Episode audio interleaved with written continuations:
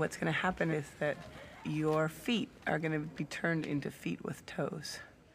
Uh, f- clothes? With toes. with your toes. feet are going to be turned into feet with toes. How are you going to do that? Kirsten is someone who knows film language deeply and feels free to draw upon all of it to uh, tell her story.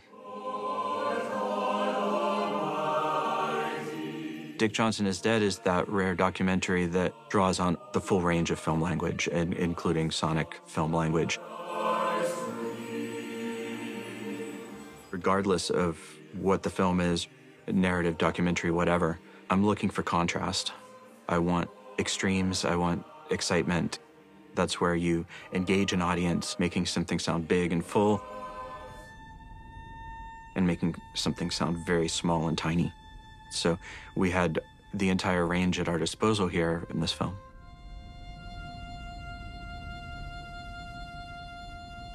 All right, I'm going to be happy with the windows down. Okay, I'm gonna try to figure out what's rattling in the back here. Okay, yeah, we're good. Oh, all right. I I think we've done our. I think we've done our up and down the highway pretty good. The first time that Kirsten mentioned the project was after a screening of Camera Person, and she just kind of pulled me aside and said, "This is what I want to do," and she told me the premise, and the premise is crazy. so, you know, I mean, I was both taken aback but also very excited because I know Kirsten. I know she can pull off something amazing if she takes on something wild. So that's you know what she did. Is it cozy in there? Nobody cares about comfort now. Kirsten is a talented filmmaker, but her expertise is camera and visual language.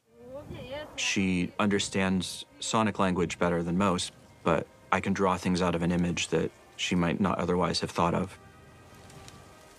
It's one thing to know film language, but it's another to sort of go into the nuance of it. Especially a movie like Dick Johnson is Dead, the tone is so critical. And if you miss it, it backfires badly. you know, it, it could really be off if, if you don't get it right. So I think that's what spurred Kirsten to want to do some early design with me.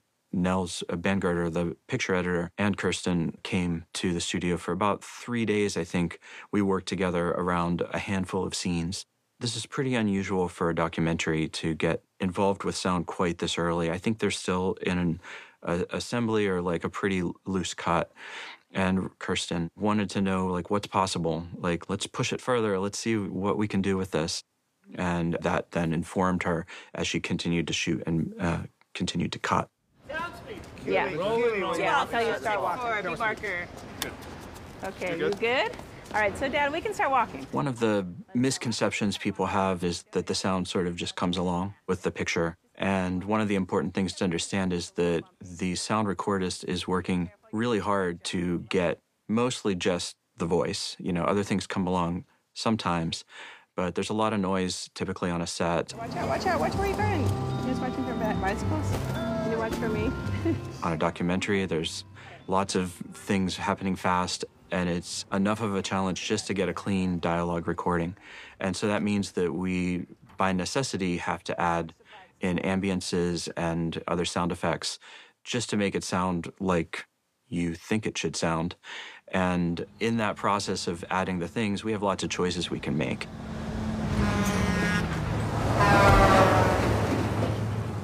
Classic. This is the mix session. In this case, all of the sound is in one single session. And so you can see here are the tracks that are from production. These are recorded on location.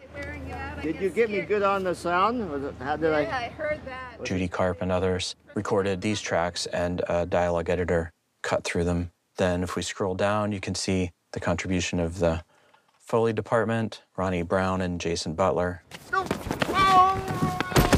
And this is all the sound effects. Lots and lots and lots of sound effects. Backgrounds. Lots of fader movements, volume up and down. And there's the music tracks. You wouldn't think maybe that much sound goes into one documentary, but that's what it takes. I often think that sound is your attachment to the image. It's how you understand what you're seeing. And the power of it is that you do take it for granted. You don't know what I'm doing. You accept what I'm doing if I do it well, but I can alter the perception of what you're seeing.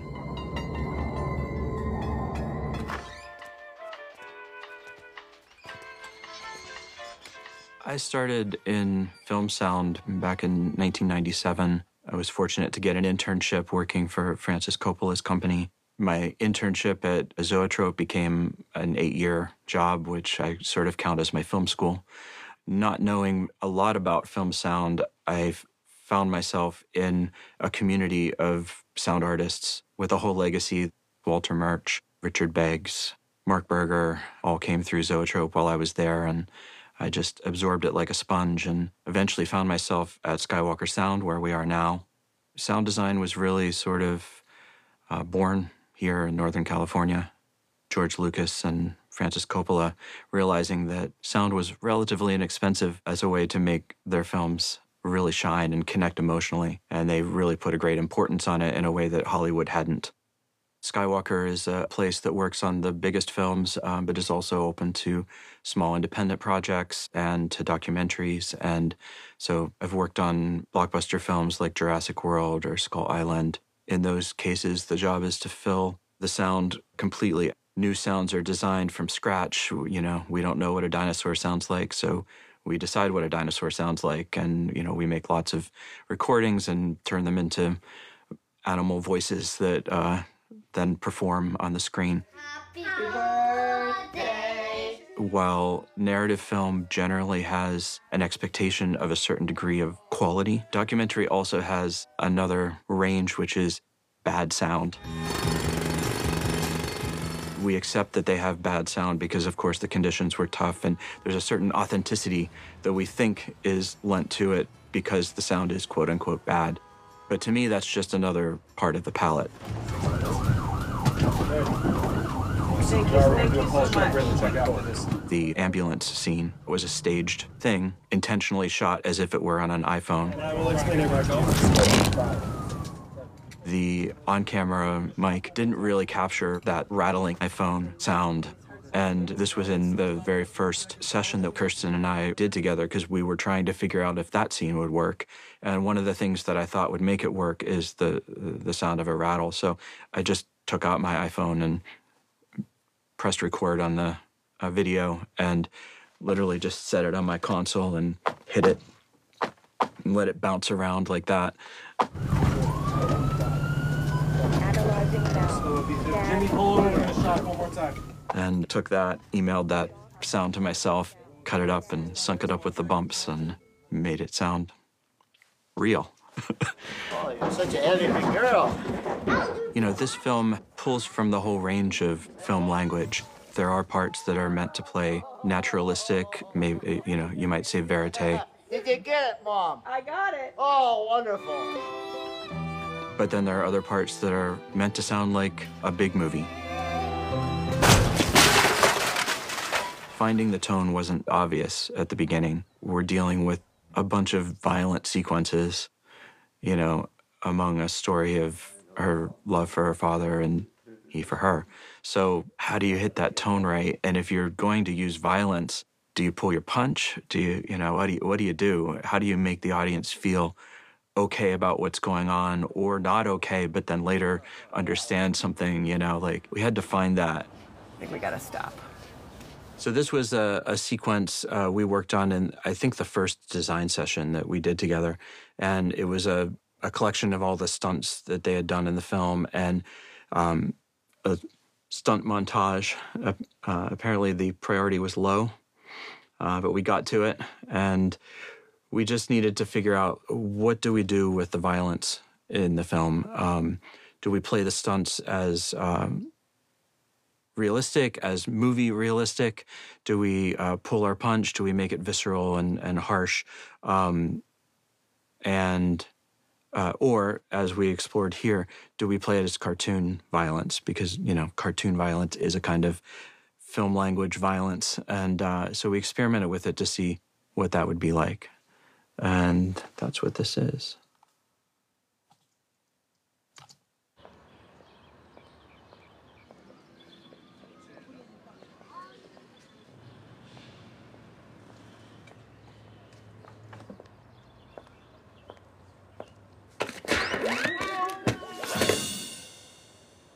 And then here's the air conditioner unit uh, in its comic form, uh, complete with a slide whistle.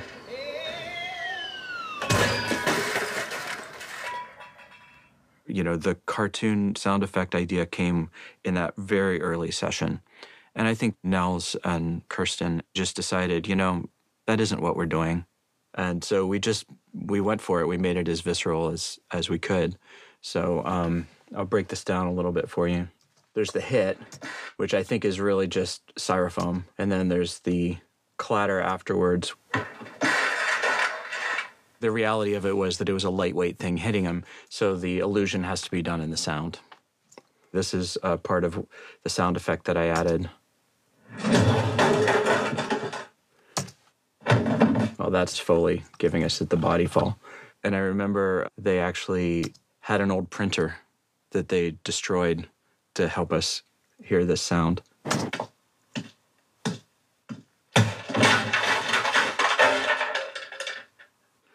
So there's a bit of violence in that. And when you put it all together,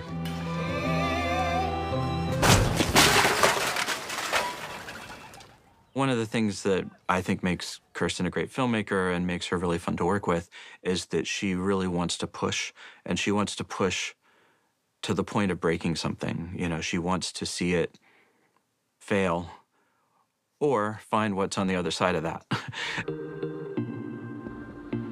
One example that's clear of that is the dance sequence in Heaven. Me. The composer provided a great track, and at first, my approach was just to connect it a little bit to the image. So when the clarinet plays and you see Dick Johnson playing, you know, push pull a little bit, just make it feel a little bit more connected, you know. To the bells ring first. But there's also a sequence in there where there's like a car crash, and she wanted that to feel a certain way, and she was having trouble getting it. I started to pull things out in that moment. I started to put in other sounds, crash sounds. I started to manipulate the music itself to, you know, to stretch it and echo it and, you know, pitch shift it. And we still weren't getting there. And at one point, Kirsten said, I just right here, like, and she pointed to, you know, a spot, a shot, and said, right on that shot, I just, I wanted to like all fall apart. And so I played the track, and she pointed right there. So I dropped a marker, and I said, okay, I'm gonna just break it. And then this is where the beat comes back in. So we're just gonna take all this and mute it. I'm someone who comes from a music background and I'm very respectful of composers and what they do.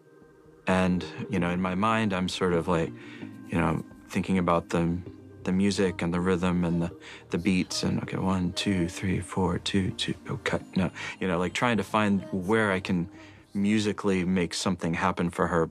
And so playing this along,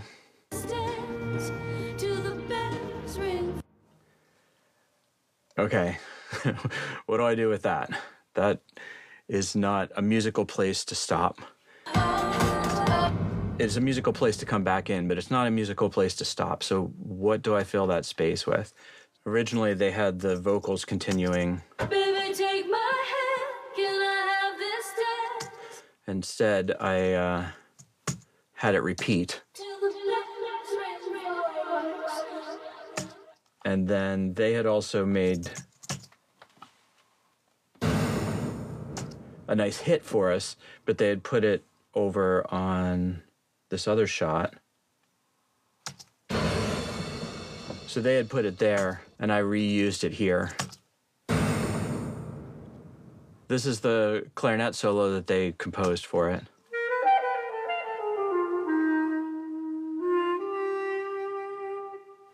and I just took it and pitch shifted it. And then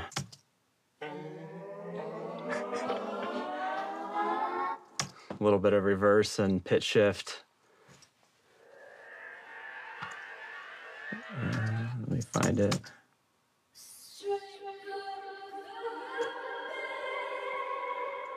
Some time stretched vocals. That's reversed. And then, of course, I augmented it a little bit with my own sounds. So then this is what I added on top of the music.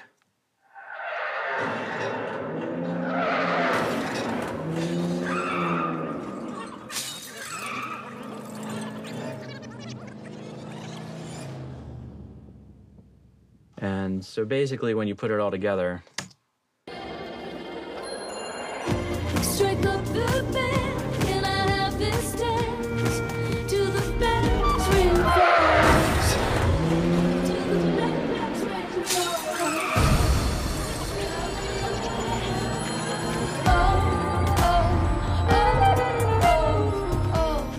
I first met Kirsten at the Sundance Composers Lab, which we host here at, at Skywalker. Kirsten was at the lab with a film called A Blind Eye, which became Camera Person. You know, we had a good experience at the lab, and I just said, if you want me to do something, let me know. I would love to do it. And she said, yeah, let's do it. So she came, and we really focused on a few key scenes where she felt like she just hadn't quite got it to where she wanted it to be. You caught me. didn't mean to catch you. I I was over here looking at. I was over here looking at the lighting. The lighting's good now, Kirsten. One of the scenes that she was having trouble with was a scene with her mother, and her mother's experiencing dementia. And when I'm looking at a scene, I don't always know exactly where I'm going with it, but I'm responding to a visual language. With a filmmaker like Kirsten, that's all I need to do because she's put into the film visually what she wants. One of the things about sound, which is what makes it interesting and fun and powerful, is it's almost like each sound is a suggestion. I talk about it like, does the image hold it? I want to find a sound that the image will hold. So I put in a wind sound. I'm like, okay, that's sticking. But having done that, I can do another layer. And having done that, I can do another layer and I can build and build. As I'm working, I'm taking in what the movie is and what it's trying to communicate and what the filmmaker wants the audience to understand and more importantly to feel.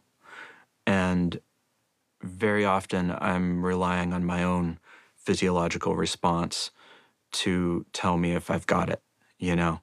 So I'm very aware of if I put something in and it gives me a chill, okay, that's something.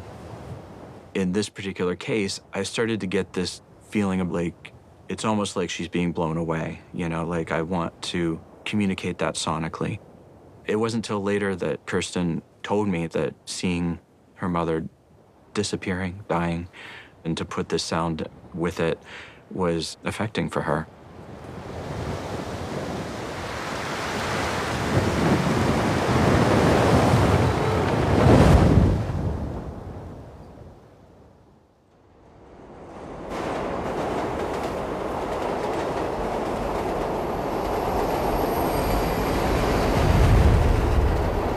Something that we're often trying to do in sound is to get below the surface, to get into an emotional space, into a subjective space.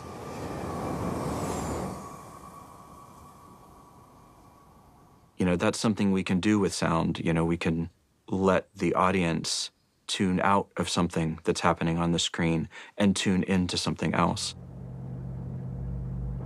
And that's the idea of drift, of letting the mind drift, letting it wander. And in that, we can explore a little bit of the subjective experience of Dick Johnson. I feel like you guys have a ton of candy. Can One of the scenes where we tried to do that was the Halloween scene. So we started with something that would sound real, would sound verite, as if a camera might have captured it. I feel like you guys have a ton of candy. I can only imagine. Come, on, let me see, let me see, let me see. How much you got? Okay, crossing, guys, crossing, crossing. So it's really just her, uh, Kirsten's voice. Um, so everything else had to be added. Then they had shot a sequence that is in hell, where he's confronting his fears, you know, the fear of being alone. So we could take the Halloween sounds and start to really twist those and morph those into this other subjective sound and subjective space. So, one of the elements I used was this ice cream truck, which gave a nice kind of sing song thing. But then to make it creepy, I started to pitch it down, and it gets a little like. That- that's kind of unpleasant and a little bit towards the disorientation that he's feeling. I found something in the effects library that happened to be, I think it might have been from Toy Story actually. Uh, which sounds like what it is. Um, but again, I started to pitch it down. And it gets creepier and creepier and more disorienting and it's like descending into his own scary hell. Yeah. Oh. And that's my recording of the Notre Dame bells. That when I was in Paris, I stuck it out the window, and and this is pitched down and made to sound really creepy. And so that that's a part of his nightmare. This is a vulture recording. This entered into the soundscape of hell. So we, we needed a palette for hell, something scary, disorienting. This is the vultures.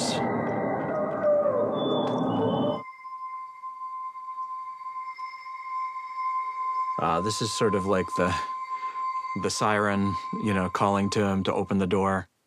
Uh,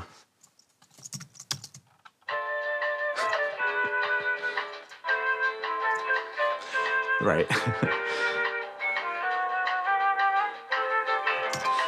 typical of Kirsten, she can't help but put some humor into it. Sound design is also a place where we can draw contrast.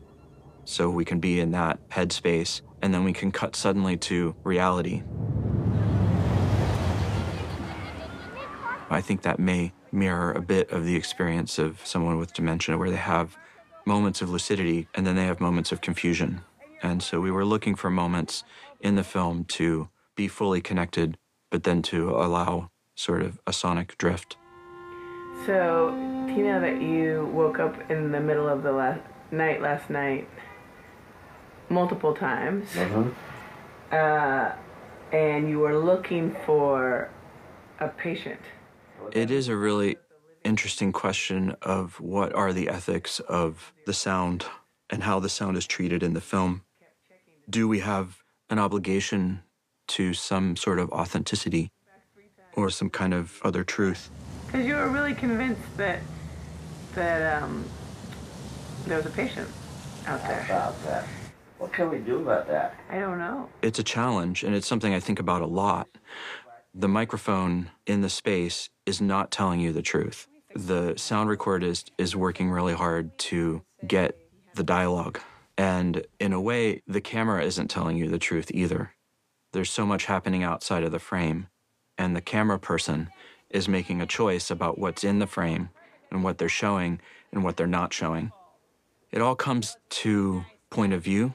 The microphone is a point of view, the camera is a point of view. That point of view tells a truth, and we're trying to tell a more full truth. And to do that, we have to add sound. We have to put things in that were there or sounds that weren't there but get you to feel something that is true.